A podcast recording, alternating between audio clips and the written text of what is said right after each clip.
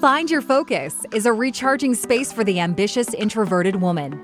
Grab a quick energy boost and reflect on how you want to show up as an introverted leader in your personal and professional life. Here's some inspiring stories of people around the world who've done things differently from society's extroverted expectations. Your host, Heather, a woman's leadership and life transitions coach, founder of a Restored Radiance Coaching for the Ambitious Introvert, international communicator and marketer, world traveler, UK expat, and fellow introvert. Heather aims to help ambitious, introverted women find their unique leadership voice and create life transition roadmaps, from career changes to moving countries or cities. Join Heather every Tuesday to find your focus, to fill your mindset with positivity and motivation to go after your dreams using your own unique energy blueprint. Your perceived weaknesses are your powerhouse. Here is your host. Hello, hello. Today's guest is Dr. Susie Cater, an expert in conversion copywriting and messaging who helps women entrepreneurs use the power of words to get noticed, adored, and fantastically paid for the work they most love doing without holding back or censoring themselves. When she's not crafting career changing website copy and email sequences for her high profile clients, you can find Susie chasing after her baby daughter visiting her family in the UK, or binge watching Great British Bake Off episodes. Susie is a prize winning researcher whose work has appeared in numerous podcasts, academic reviews, and publications such as Thrive Global and the Sunday Times of London. She holds degrees with honors from New York University and the University of Oxford and now resides just outside of New York City. So without further ado, here's Susie. Hi, ambitious introverts. It's Heather here, and I'm so excited to have um, on the podcast today the guest, Dr. Susie Cater. She is a conversion copy and messaging expert, and she's here going to talk all about developing your introverted voice and being an impactful leader. So, Susie, welcome. Thank you so much for having me. I'm really excited to talk to you about all these juicy topics. So oh my gosh. I'm so excited you're here. And we're just going to dive in deep because as introverts, we love diving in deep and oh, yeah. chatting about all the ideas. So, Susie, just take it away. And I'd love to hear about how you got to where you are today. Yeah, so it's quite a quite an interesting story, and it wasn't at all what I planned to end, ending up on ending up doing. Um, so after, so I was always surprise, surprise. I love like books, reading. I think as introverts, you know, don't we lo- don't we love curling up on our own with book? So that was something I always loved, and I went to university to study literature and languages. Was really good at it, and I actually graduated in the middle of the Great Great Depression. Is that what we call it? Great Depression, Great you know, Great Recession. Yeah, 2009 basically, um, and my advisor at the time had been saying to me, I think you should do a PhD. So I applied to a few programs and I got into basically all of them and they were in America and I basically had this offer to go do a PhD, read books for five years in New York City and I thought, wow, why not? If you're going to pay me and there's this huge depression, let's go do that. So I ended up going to New York City, left the UK behind and went to read and do my PhD, and did that. Finished within like six years. Got a teaching fellowship, and I was, you know, on the surface, I was doing really, really well. I'd won a lot of awards for my teaching, for my research. I was kind of, everyone saw me as like one of the stars of the department. I had a lot of publications, but I was actually hugely burnt out at that point, like really badly burnt out, and was having a lot of health problems. And I just knew that it, what was actually what actually turned out to be the unrelenting pace of a career in academia. I thought it was going to be just you know me reading books and having a nice time. It wasn't quite like that. Um, I knew that I had to go and do something else, and I didn't know what that was going to be. And so I just kind of left and went for it. And I had um, I had sort of the summer to try and figure it out where I was still being paid, and kind of ended up taking that time to, to, to, to work out, you know, what do I want to do? Still hadn't actually figured it out. Decided, okay, I'm going to go on some freelance writing sites because I've always been good at writing and just get a bit of money coming in, um, doing writing for other businesses. And basically, that was what put me on the journey to where I am now, running my own business as an expert in messaging and conversion copy. Was the more I did that, and the more I came into contact with other women business owners, I started seeing that women in particular had a lot of um, seemed to have more trouble expressing themselves, marketing their business, and um, not not all women obviously, but there was a lot more hesitation around using their voices, owning their voices, asking for the sale, speaking up about their achievements, positioning themselves as experts. And I realized that writing and words have always come very naturally to me, and this is where I could help, and that's how I started my business. Wow, that's beautiful. I I mean, I can so relate to how you started with, um, you know, coming out of um, the Great Recession and graduating then, and then trying to figure out what were your next steps and really kind of follow, falling into an opportunity and just going through that. And I think through the experience, it's it's a beautiful organic one. Um, but I think as um, introverts, we don't realize certain jobs, like you were saying, um, have a really a big impact on our energy levels. And it sounds like that's certainly something that you realize through trial and error. And it's really admirable that you were able to recognize that um, before anything got worse and to really adapt to that. Um, it was interesting because I, I, I didn't realize what a toll um, certain things like the teaching and the amount of conferences we had to do was taking on me. And I was always somebody, I've always been somebody who kind of steps up to a challenge. So I was like, I'm just going to do this and it's going to be great. And um, I love using my voice, but definitely kind of um, standing up in front of hundreds of students was a very pressure fueled experience. And doing those big conferences, um, international research conferences, I would come back and I was just so exhausted, like so exhausted. And um, yeah, and, and and basically the whole pace it just wasn't it wasn't as sustainable as I as I thought it would be. Mm, absolutely, and I, I think some women might. Um, really resonate with your story right here because they might be in a situation where they are kind of starting to feel run down and exhausted and that they may need to change something but they're at that point where they're you know they're feeling a bit of fear and hesitation to to move forward and and uncertain about whether it's just frustration at their current job or a current situation and unsure of what to do next. Can you kind of share through your own experience? What was that trigger for you to really say, you know, this is not serving me. I need to look at something else? I think there were probably two things. So one was uh, in in that career, it was that I felt like I, I was becoming someone other than who I was or want to be, and I noticed I noticed it was in the way I was interacting with people.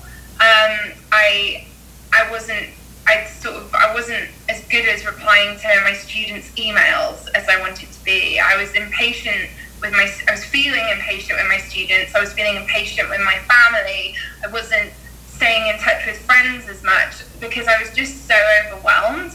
I was like, well, I'm just going to have to cut things out, cut this out, cut this out. And I was seeing as well in the role models I had in academia, the people above me were, were horrendous at replying to emails and at various things. So I was like, oh, well, if they're doing that, if they're behaving that way, I can behave that way. But actually, there was another part of me that was saying, well, no, you find that very offensive and hurtful. So I don't think you want to become like them. And and also, and then the other side um, was that it was just taking such a toll on me, um, and that was both physical and emotional. One was I, I was getting very, um, I was having real problems using my voice in terms of I was publishing these articles, research articles, and they were being accepted by very prestigious publications, but it was killing me to write them. Um, I was second guessing everything I was saying. I felt so stressed when I was emailing people. Um, I was I was also doing a PhD in French, so I was so terrified about making mistakes in my French. Really stressed about that all the time. And then health-wise, my health was just going really downhill, and I had like repetitive strain injury from typing so much, and I just knew it it just was not sustainable, and I was going to do myself real damage if I carried on like that. Mm. Oh, I so relate to that. Um, in my previous life as well, um, there were yeah. moments where, like you were saying, those points where you realize, especially that self doubt. And as a writer myself, when you're when you're not able to um, really concisely um, get behind a message, that's a real big sign that it's not aligned with you and your values. Yeah, um, yeah so I, I feel that. Um, I'm I so love as well how brave you were to realize that this wasn't in alignment and then to take a jump and you took a jump when you were saying that you were pregnant and just decided to make this work so as an introvert, I want to talk about how you juggled your introverted energy, um, jumping into the known as a soon to be mama and um, a new business owner. And how yeah, did you manage that? So I'll, kind of explain it because I think there was probably, there were about nine, ten months in between me jumping out of that career and me deciding to go all in with this new business where I was kind of playing around with different kinds of freelance writing jobs and experimenting with working for different industries. Like I worked for the um, like for some ed tech companies in Silicon Valley. I worked for wrote for restaurant brands, and then I ultimately decided I want to work with entrepreneurs and specifically I would like to work with women entrepreneurs on their messaging who are doing kind of creative um, like service businesses and then um, I think it was like a month after I started that I got pregnant um,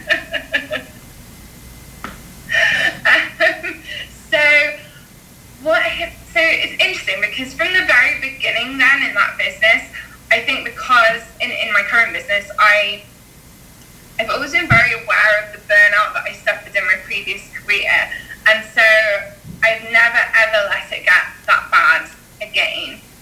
That said, um, for sure there was there were moments of pressure. You know, when you start up a business, and I think it's a similar sort of thing where you get overwhelmed by other people's voices and advice and all the guidance that there is out there.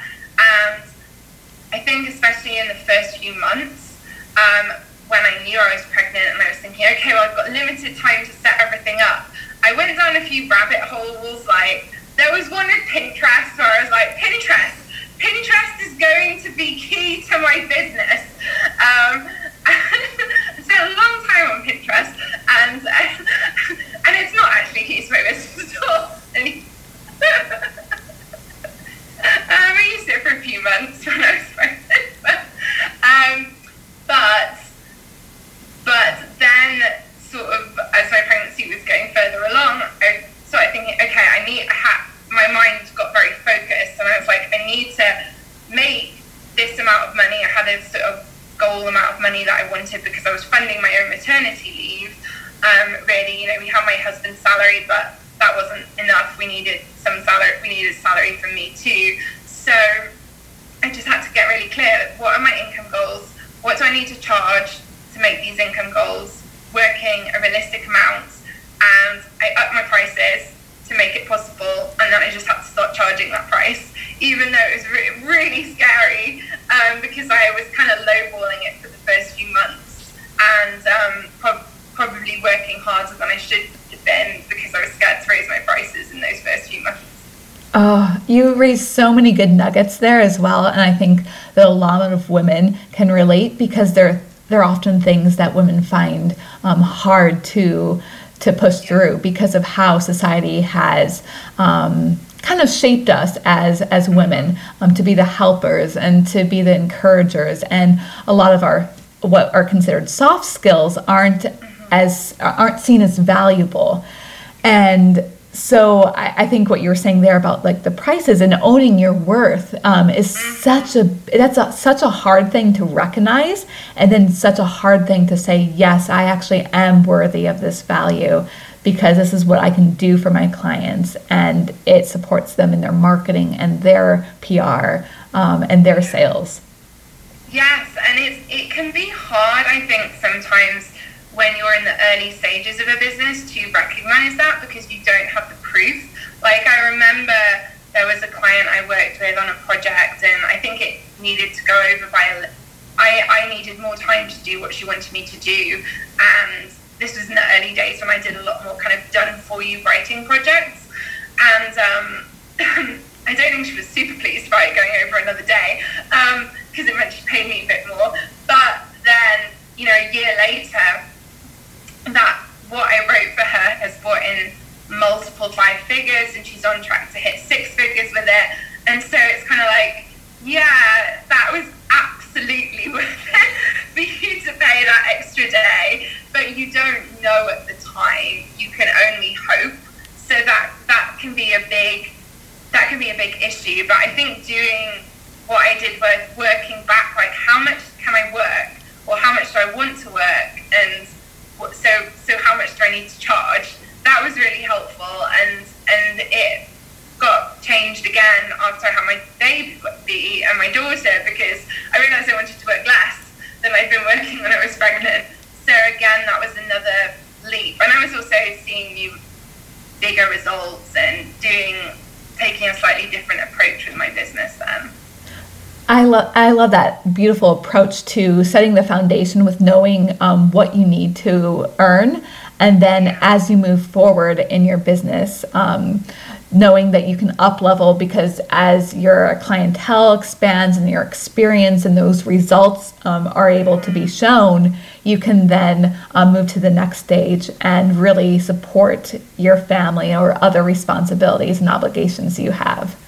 Exactly. Yeah, and it's it's a work in progress, I think, and and, and it's so important to recognise that because I think sometimes, as you're saying, um, we get bombarded with messages. Uh, but from society, and I think in the in the online business world, there's there's a very pervasive message that's like you need to hit six figures within you know this very short amount of time, and etc. etc. And and um, it can lead to us being very harsh on ourselves.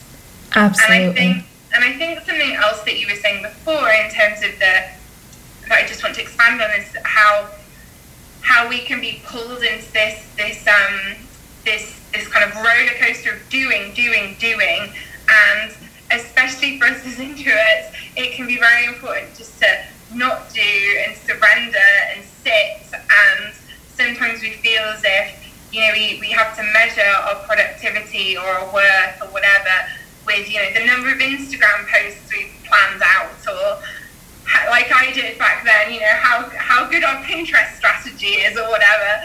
And um, sometimes it, it's a, it's about the inner work too, isn't it?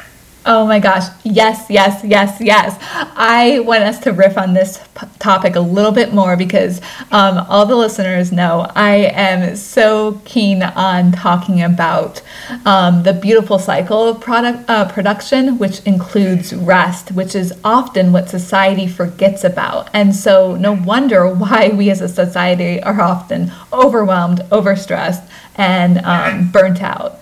Um, so I would love for us to riff on, especially as a, a messaging expert and um, a, an introverted business owner who works on helping others um, become more visible. Um, how do yes? How do um, introverts um, become more visible, um, but also recognize you know their own unique voice amidst the busy do do do um, of society. Oh my God, there's so much to say. so much to say. Okay, so one thing I would say is like lean into who you are. Lean into who you are. And that's so powerful in your messaging and so, so important to do because you can try to sound like someone else and to write like someone else, and it's just going to exhaust you. And even as someone who is very, very good at writing, I get writing inferiority complex when I read certain other business owners. And you know what it is? It's to do with their energy and, and how they come across in their writing. And there are certain business owners, entrepreneurs that I follow, and they have a very extroverted style of writing very extroverted, very bold style of writing. And I used to, especially at the start of my business, I would read their work and I would think, oh my God, I can't write like this. I, I don't, I don't, this is so good. And I, and I like reading it, but this is not my voice. And do I have to write like this to succeed? And if I do, how is this possibly going to work? Because I can't write like this because it's not me. And, um, it was only the more clients I worked with, I realized more people kept coming to me and saying, I love the way you write. And, you know, the way you, your messaging is just really resonating with me. And I was thinking, how? But it's not like these other people. and, and, um, and I realized that they're not like those other people. And, you know, there are so many different personality types out there in the world, so many different messaging styles. I actually made a whole quiz about this, which is my freebie on my website. What's your messaging personality? Because there are actually so many different types and ways of approaching messaging, and they are all great and they are all beautiful. And I think because that louder, more extroverted style is so prevalent, and there's a certain kind of like bro marketing style as well. Um, and because those two ways of doing it are so prevalent, we think that's the only way to do it. But actually, there are so many people who are not drawn to that style. And so, if you can just accept that the way you have to communicate, the way you want to communicate in your voice, that that's almost like your gift to the world. And, and people, there are loads of people who are going to be drawn to that. And you just have to start putting it out there as it is imperfectly perfect, um, then the more powerful your message is going to be because you can't you can't try and be like those extroverted people because it's just not it's just not you. Oh, Susie, ladies, that is gold right there. That is basically like 10 years of experience like um, boiled down into one little nugget that you can start right now because that is worth its weight in gold. And i know through my own experience of 10 years of international marketing and comms that it took me a long time to accept my own voice. And same as you, I would be really drawn in certain points to those extroverted ways that were very bold and sassy. And mm-hmm. there's a part of me that is sassy, that I love that, and energetic. And I'm like, yes, it would get me fired up. But it wasn't how who I was at the at the core, and it wasn't how I related or communicated at all. And so it would take me a lot of energy to really find that voice and try to um, communicate that in my writing. Yeah. And that's when I started to realize that why is this taking me so like so long to produce, you know, maybe a page worth of content? And at first I was like, oh, this is, you know, it's down to my writing. Maybe like I, this is not who I am at the core. Maybe my, my skills need sharpened. What am I doing wrong? And it took me a while to realize that no, that was just not my style, and that's okay. Yeah. Yeah, and it's a total it's a total journey and like something I have to and I love that you said, you know, a part of me is sassy because same here, like there is a part of me that loves doing writing that way. But then it's taken me a long time to accept that I also really like going deep and asking very reflective questions. And I also I guess I'm quite um, I guess British, like self-deprecating, and and um, people would often say like, "Oh, you, you have a really sweet style sometimes," and I'm like, "Oh my god, sweet, sweet isn't cool."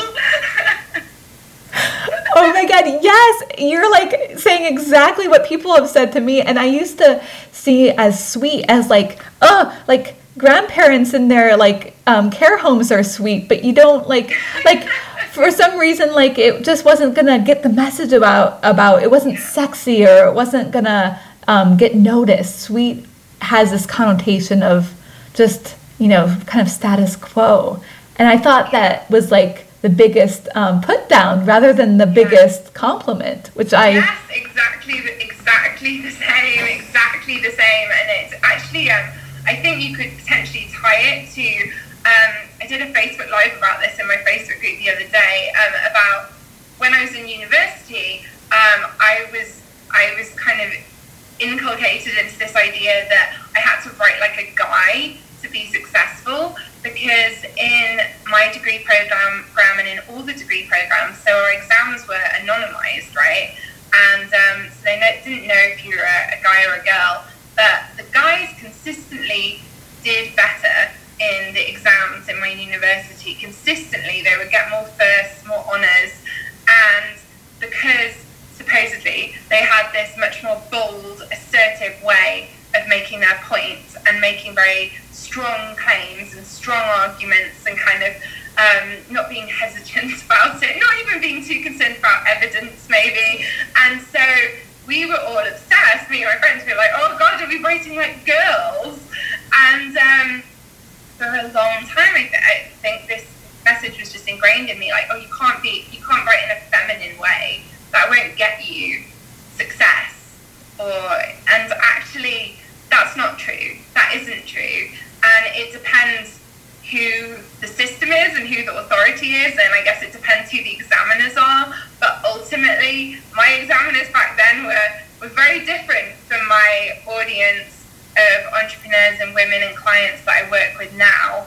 And it's not, it doesn't have to be like it was when you were growing up. And there is space in the world for your voice the way it is.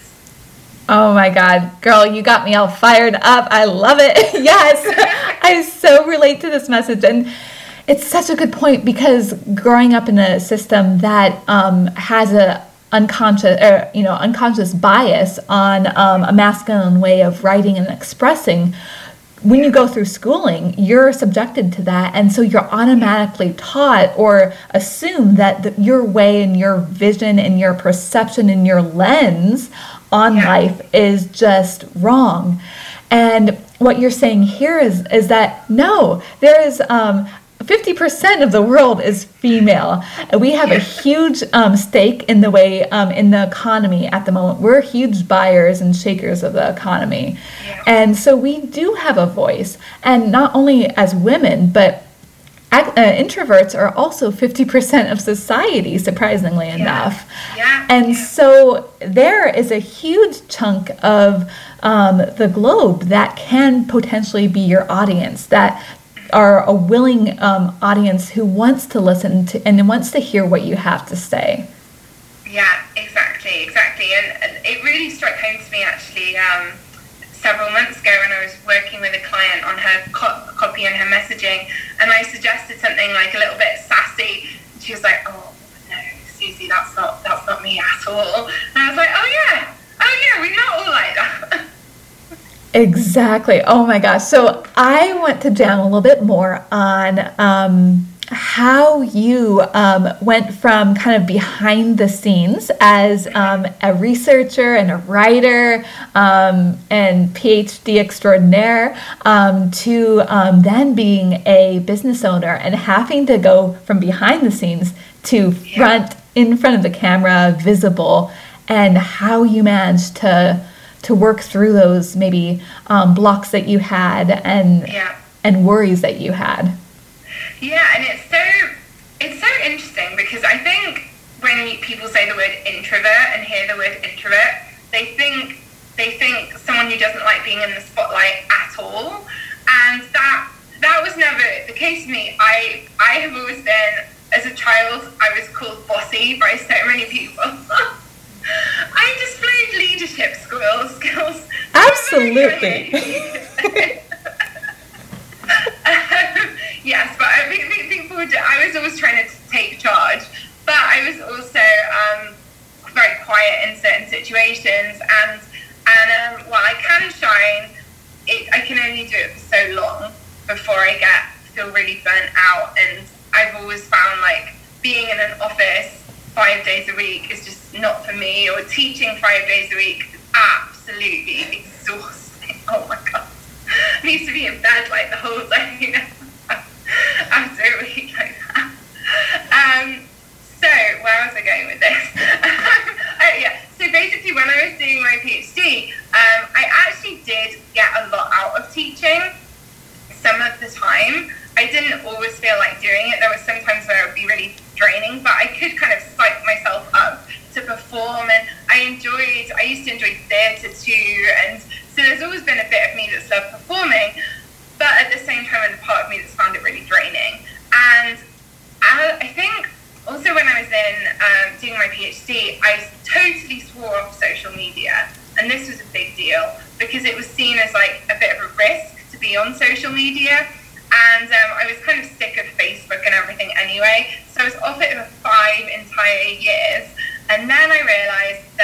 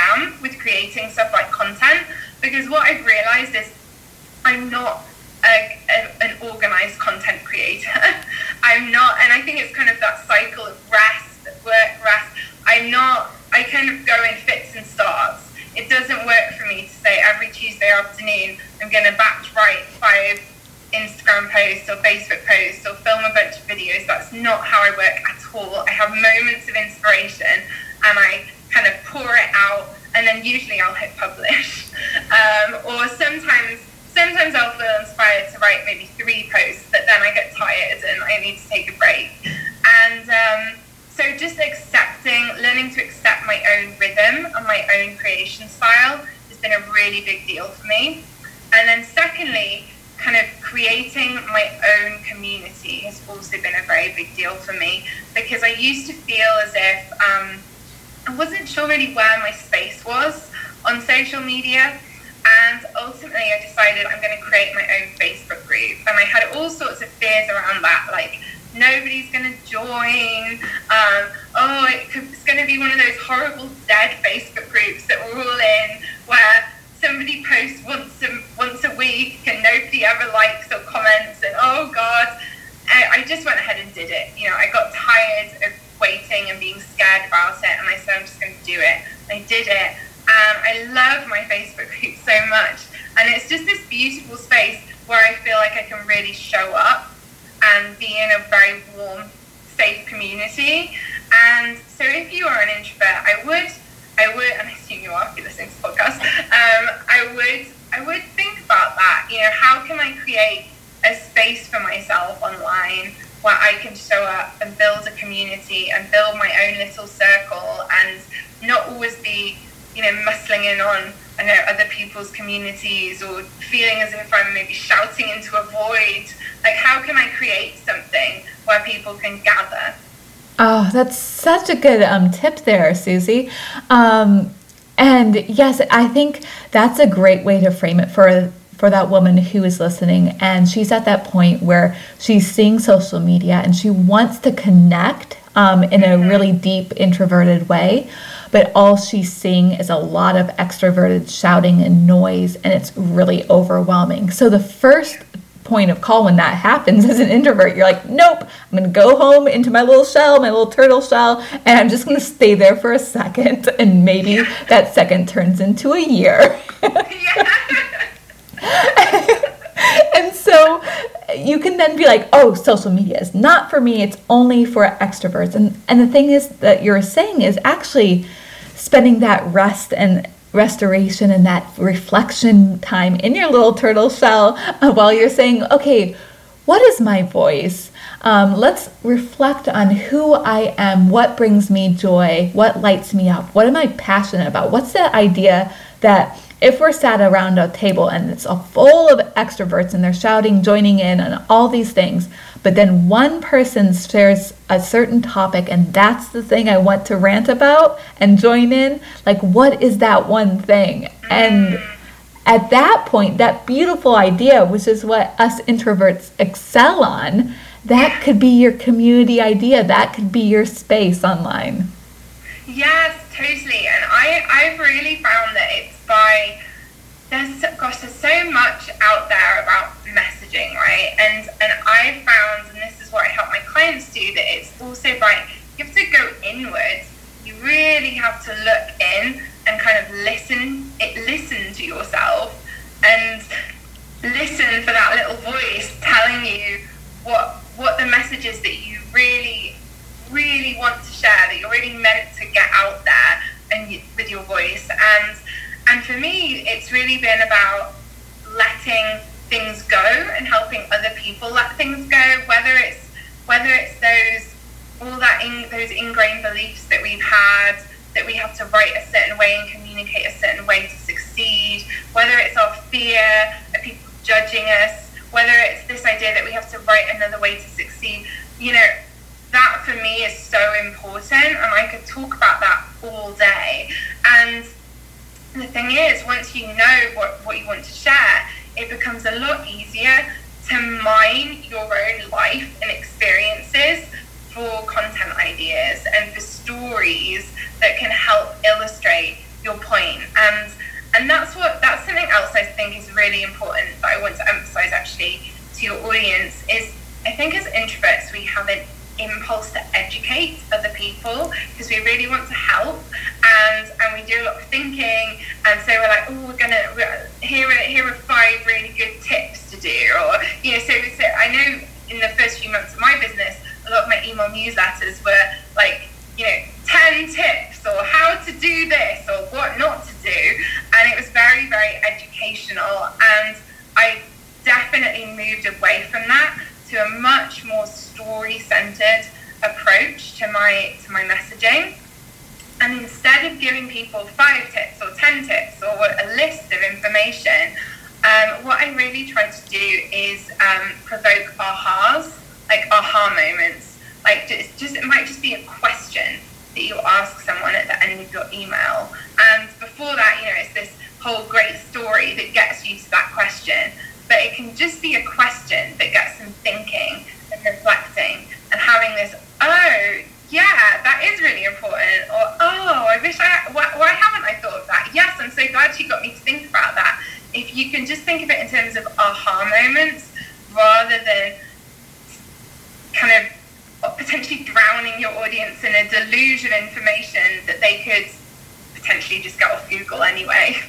Oh, you, you gave some really great points for content uh, creation right there. Um, education, of course, the tips, but also um, so as not to always sound very flat and just be a teacher, the the reflection um, questions, which is almost a, a coaching me- uh, mechanism, so that you can reframe you can reframe a teaching point in a way that it encourages the reader to really go in deep and find the truths out for themselves so that they become more um, in tune with their own intuition and trust themselves more deep deeply. Yeah like uh, just to give you an example to try and make it a little bit clearer in case anyone's struggling with it. So one thing that I, I that is so important, right, in your messaging is to have social proof, to have testimonials, you know, to show that you, if you're a business owner, entrepreneur, that you can create results for your clients. So that's really important. But instead of just saying that in an email and maybe saying why that is, um, in one of the emails in my welcome sequence, I talk about how um, my clients tell me I'm obsessed with this. Like a lot of my clients tell me, like, oh my gosh, you're so obsessed. Stop bugging me about getting testimonials. And I'm like, well, and, um, and then I go into how actually I think this is something that a lot of women business owners in particular have a lot of hesitation about doing, about asking for a testimonial from somebody because we don't want to we don't want to inconvenience them. We don't want to seem like we're a bother. We don't. We're terrified that they might say, "Oh, well, you weren't that great, actually," and I don't want to give you a testimonial. We're terrified of that. People are also often really crap about giving testimonials, about writing them. So even if you pre-write one and send it to someone, it might be take you like three follow-up emails before they say, "Oh yeah, that's fine," and so you have to follow up a lot. And generally, I think we're, we're, we're conditioned to give. We're conditioned to give as women and not to ask for things in return. So even when we do something for somebody and they pay us money as part of our services, we're like, okay, well, we gave, so we shouldn't, and they gave us some money for that. So, so that's all. You know, I don't don't want to bother them by asking them for a testimonial or you know another thing. That would be so much of a burden. Who am I to do that? And um, and actually, we really owe it to ourselves to, it's for the again for the success of our business. Um, we really need the testimonials to keep getting more business. And at the end of the day, you know, you have to kind of you have to kind of um, balance this this fear of oh, am I being a burden? Am I asking too much? With the fact that you want your business to be a really big success, and you need to go and reach more people, and you need testimonials to show in order to do that. And so that's kind of like the aha that I that I provoke there, and um, just also you know taking a stand for, for us getting kind of you know what what what we should be getting as business owners, and not just giving everything away and thinking I don't deserve this. Oh, that's a beautiful reminder, um, especially for women, and it's it's also I think for for some of our listeners who aren't business owners but who are aspiring leaders in their sector as well. If they're going for a job interview or a promotion, that social proof is important. So whether that be a social proof on your LinkedIn profile or encouraging people to send uh, references, um, cultivating that social proof is important. So if you wouldn't second guess um, asking for references for a job, why would you do that? Uh, why would you not um, ask for testimonials, right? Yeah, exactly, exactly. But it can feel very uncomfortable. Absolutely. You also mentioned earlier there about um, getting to know your creation style, and I so resonated with the fact of a lot of um, recommendations out there are encouraging people to batch prep, which is a great recommendation.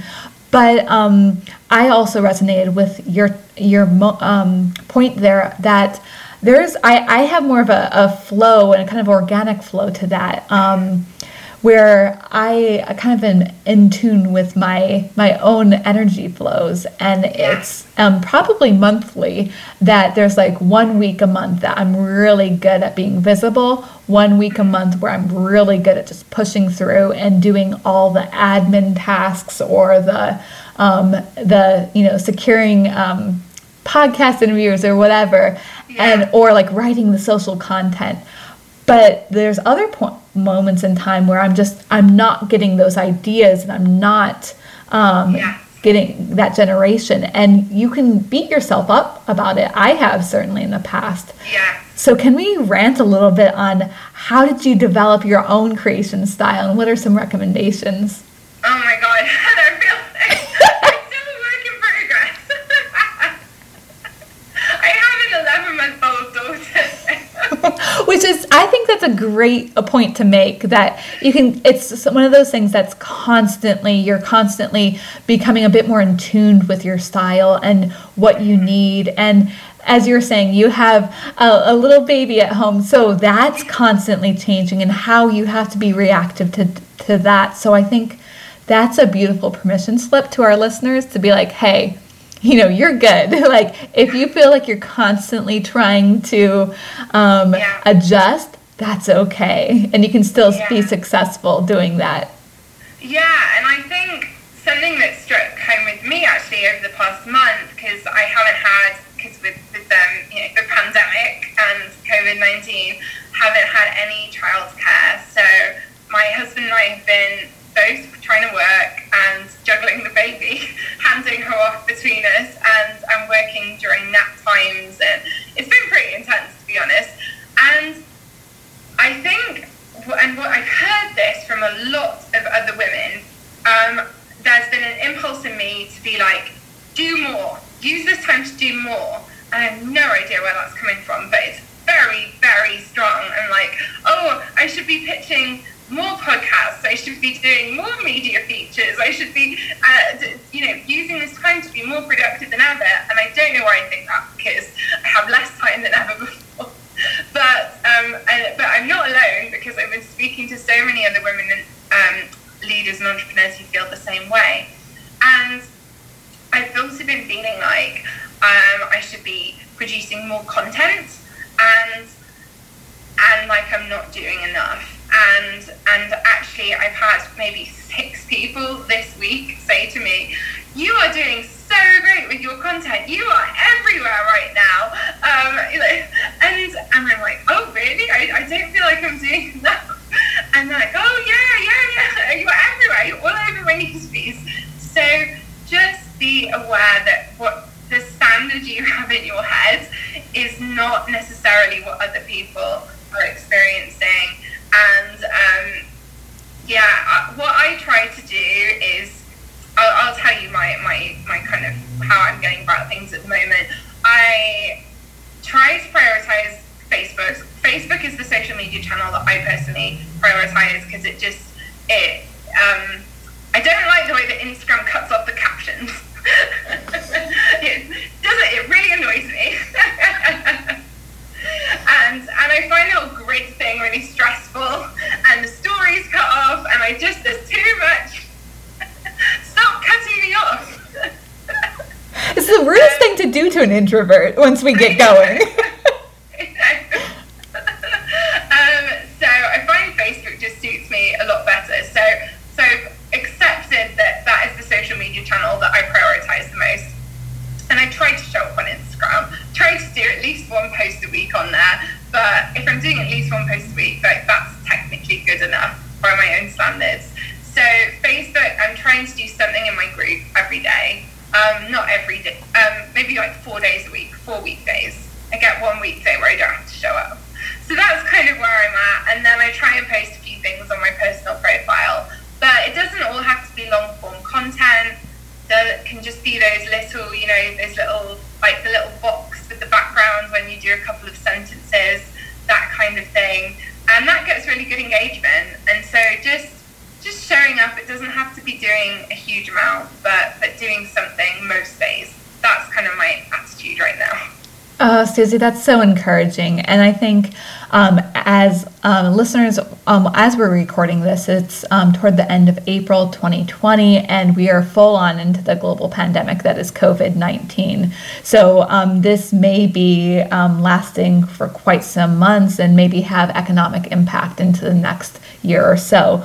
so I do think it's rel- uh, relevant to really just point that out and also say that, um, like you were saying, Susie, it is okay if your energy isn't um, tip top. And I completely agree with you there that there is, um, because as a, a Western society, it's geared and as a capitalist society here in the states it's geared toward production and so your value is associated with production and so we're we unknowingly realize uh, we unknowingly work toward what can I appro- uh, produce, what can I achieve, and right now, as we're all going through processing grief and processing huge changes to our daily life and habits, and then the psychological stress of coming to terms with people who are impacted um, by um, uh, COVID 19 in our family and friends. There's so much energy drains that are going on in our life right now that, girl, we like, we're doing good. like, seriously, just having this conversation, like, we are good. We get that gold star. we showed up and we put a, a shirt on today and we brushed our hair. I know, my husband and I like, oh, we went outside. yes. We... exactly. So if we're not producing as much, like, I want that to be a permission slip to all us introverts that it's okay to take a beat and to not be as um, in the face. You know, this is a time to reflect and to rest and, you know, giving ourselves that juicy space to just be could actually be the what we need to then start running or jogging in, you know, months from now. And you know what? I was actually thinking about this because um so my parents were supposed to come over this week and, and spend time with us, and I was going to take this week off to hang out with them. And we also had a trip planned for May that we were going to do, and obviously all that is not happening anymore.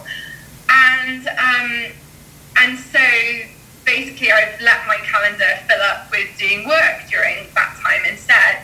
But then I was thinking I probably actually need a vacation right now, you know, because it's been a while since I took a vacation at Christmas.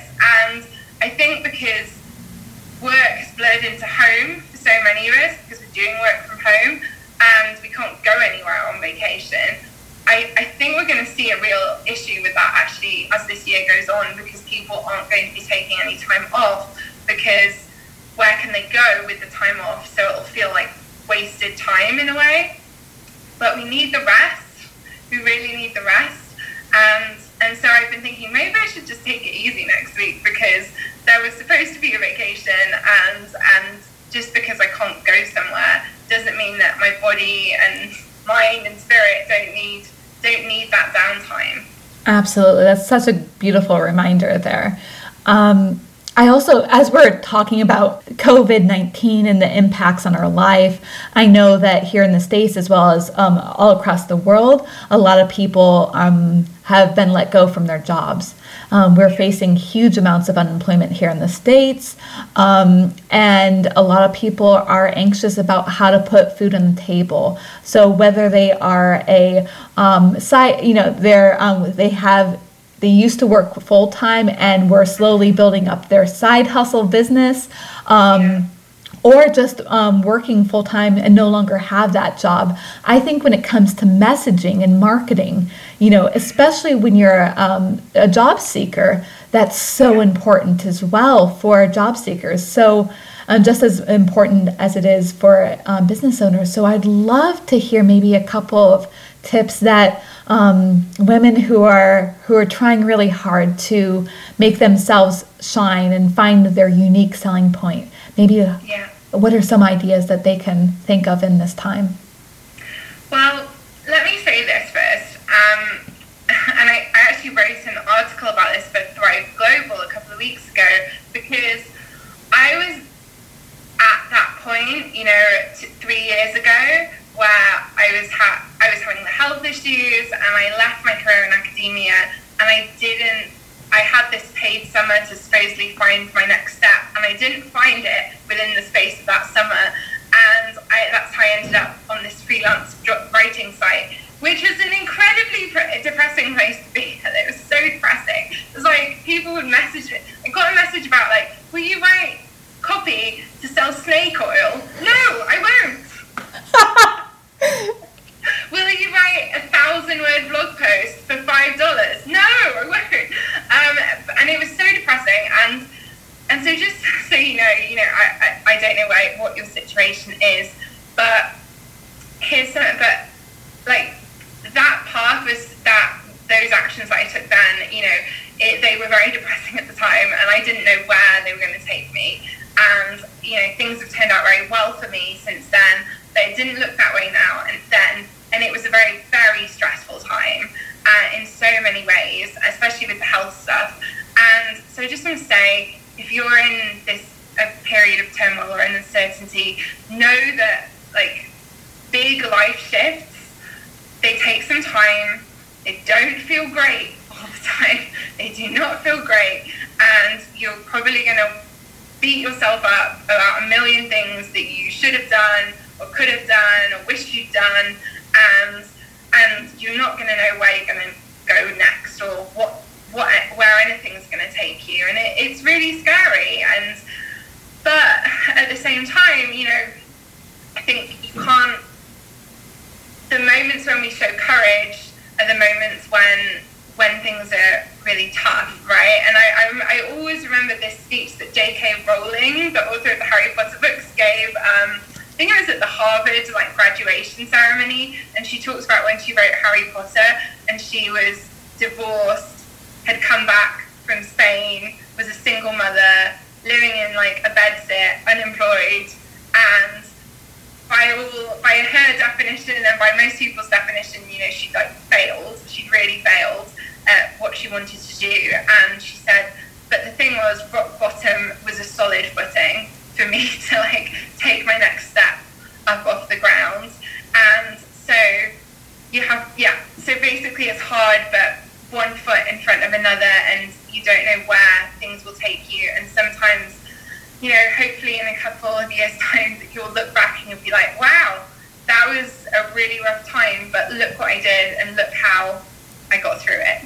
Uh-huh. So that's my my expression of empathy for you if you are in that position. Um, and then in terms of kind of making yourself making yourself shine or I think you give yourself some grace. And and I think self as we as we've been saying a lot throughout this podcast like self knowledge and introspection is really powerful. And just taking the time to sit with yourself and figure out like what's coming up, what you're feeling drawn to, and then also sit with probably right now a lot of nasty voices might be coming up in your head. And they come up when you write anyway i think a lot of the time. They come up with any kind of visibility, any kind of bold step forward in business or in leadership. There are always horrible, nasty voices telling you things like, you can't do this, you're stupid, who are you to say this? Um, like, how can you're so far behind, you've wasted time, all these nasty things. And and in a way, this whole pandemic and COVID 19, it's ripping, it's kind of ripping the cover off um, the dark stew of these nasty voices and and bringing them into the light a bit for many of us. And um, and just it will pass but just kind of accept that it's a process that you that you might have to just go through and see what's coming out and what these fears are around using your voice and showcasing yourself and, and um, you know, do what you have to do to until they pass. Like get into child's pose um, as these horrible thoughts go through you, and know that they don't necessarily mean anything.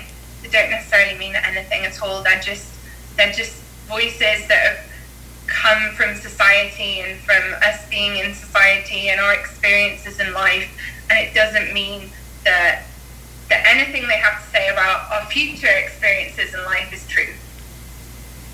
Oh, yes, your your mindset is such a, a foundation for your beliefs and your actions then right and so um, when we are thrown into a point where we're you know without a job and and means to pay our bills it's so overwhelming and so stressful. And if we don't look after our mindset first then our actions are going to suffer. Because if you don't feed your mindset with positivity and focus and, and support and nourish that, then you don't have the energy to to make those connections, to reach out to people, to to update your LinkedIn profile or your CV. yes, exactly.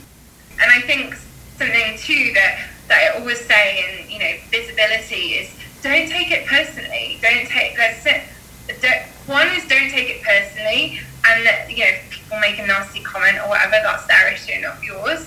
But then two, also try to give yourself room to mess up because it makes so makes everything so much easier if you just give yourself, as we talk about permission slips, give yourself permission to mess things up sometimes because actually it's that mindset of I have to get this right and if I don't, if I mess this opportunity up, then I've ruined it. Then you know, like how stupid am I? What what what a mistake I've done. You know, that was it. That was my only opportunity. That kind of a mindset is going to be really detrimental to your mental and emotional health and to how you show up in you know whatever job interview it is or whatever opportunity that, that's thrown your way. If you approach it with, okay, let's let's play with this and like I'm enough and let's try and have fun with it. And if it doesn't work out, if I mess it up, if I mess it up, it's okay. I forgive myself. Um, that that that you will just show up so much better. Oh, that's such that's a really strong advice there, um, and something that you learned through years of experience that you again boiled down into this beautiful nugget of information. That's a great takeaway, because um, people hire people that I mean, there's a million of pe- millions of people who can do your job, right? Yeah. But there's only one of you, and yeah. the what makes you so unique is your insight, your experiences, and your personality, and how you then use the skills and um, to then bring that into a beautiful different lens and perspective. And so people hire people that they like, that they want to work with, because you can hire somebody who does a job well, but doesn't have that emotional IQ to really connect with the team and to really um, bring harmony and collaboration to the department. So, know your worth and really go in that you're excited and you're for this opportunity, what regardless of the outcome. And a little less expectation on the outcome is is wonderful because it really sets you up in this light of you know i'm just here for the connection. I'm here for the conversation. I see you. This is the value i can bring. And let's just chat. Yeah and that's just that's so true for everything right? Like that's that's whether you're in, in entrepreneurship too. Just like not stop bringing all your expectations to every the burden of your expectations to every interaction. Because it just gets overwhelming and, and people can sense it as well and just yeah just just just let let it go again let it go. Absolutely. Oh my gosh Suzy i'm so grateful for your time um, right now and just so much information that and tips and really lovely ways that you've given people um, to take away and to apply into their life right now. Um, oh, thank you for having me. It's been such a great conversation. Oh my gosh i've thoroughly enjoyed it. and I um so, so um for ambitious introverts who are listening and they are lit up as well and they want to ask you more questions and really just um, see how they can work with you. What are some ways that they can uh, reach out to you and how can they work with you? Yeah so i um so you can head over to my website suzycater.com so i'll spell that s-u-z-y-c-a-t-e-r suzycater.com and you can book a call with me to chat about working together on a project, on messaging or writing anything. And then also you can take my quiz on my website, which is what's your um, wealth creating messaging personality, which is so much fun. I love quizzes. I designed it to be really fun and basically to help you um, write and communicate in a more profitable um, but also like really soul aligned way that's true to who. And sign up for my email list. My, my email's very, very fun. So that's one way. And then also on Facebook, as we mentioned, I, I am there and I have a Facebook group called the Wealth Creating Messaging Club on Facebook. And I go live in there. I'm, yes, I'm on video. It's, it's a lot of fun. And I'm in there a lot and despite my um, bitching about it, I am on Instagram too. I am on Instagram at Suzy underscore Cater, and, and I do I do connect with people there too. even though I wish they wouldn't cut me off so much. Oh my gosh, I love it. And ladies, um, all of those um, links that Suzy just mentioned are going to be in the show notes um, to this episode. So please do click down below and um, reach out to Suzy and tell her where you came from. Um, she is this big ball of introverted light and joy and packed with information that, as I was mentioning, took me years to realize myself. So if um, she can help you move through any blocks and to really find your voice, please do reach out. Hey, yes, yes, please do. I would love to have you in my me- wealth creating messaging club. Excellent. And ladies, have a great rest of the day, and we'll be back uh, next week. Thanks for listening to this episode. Hopefully, it gave you the boost you needed to start your week. If it did, it would be appreciated if you spent two minutes right now to give this podcast a review on iTunes and then share the episode with an introverted friend who needs to hear this message. Your review will make sure other ambitious introverts who are struggling to find their voice and focus find this show and can receive the love and support we hope you felt today. Thank you. And remember, your perceived introverted weaknesses are your powerhouse.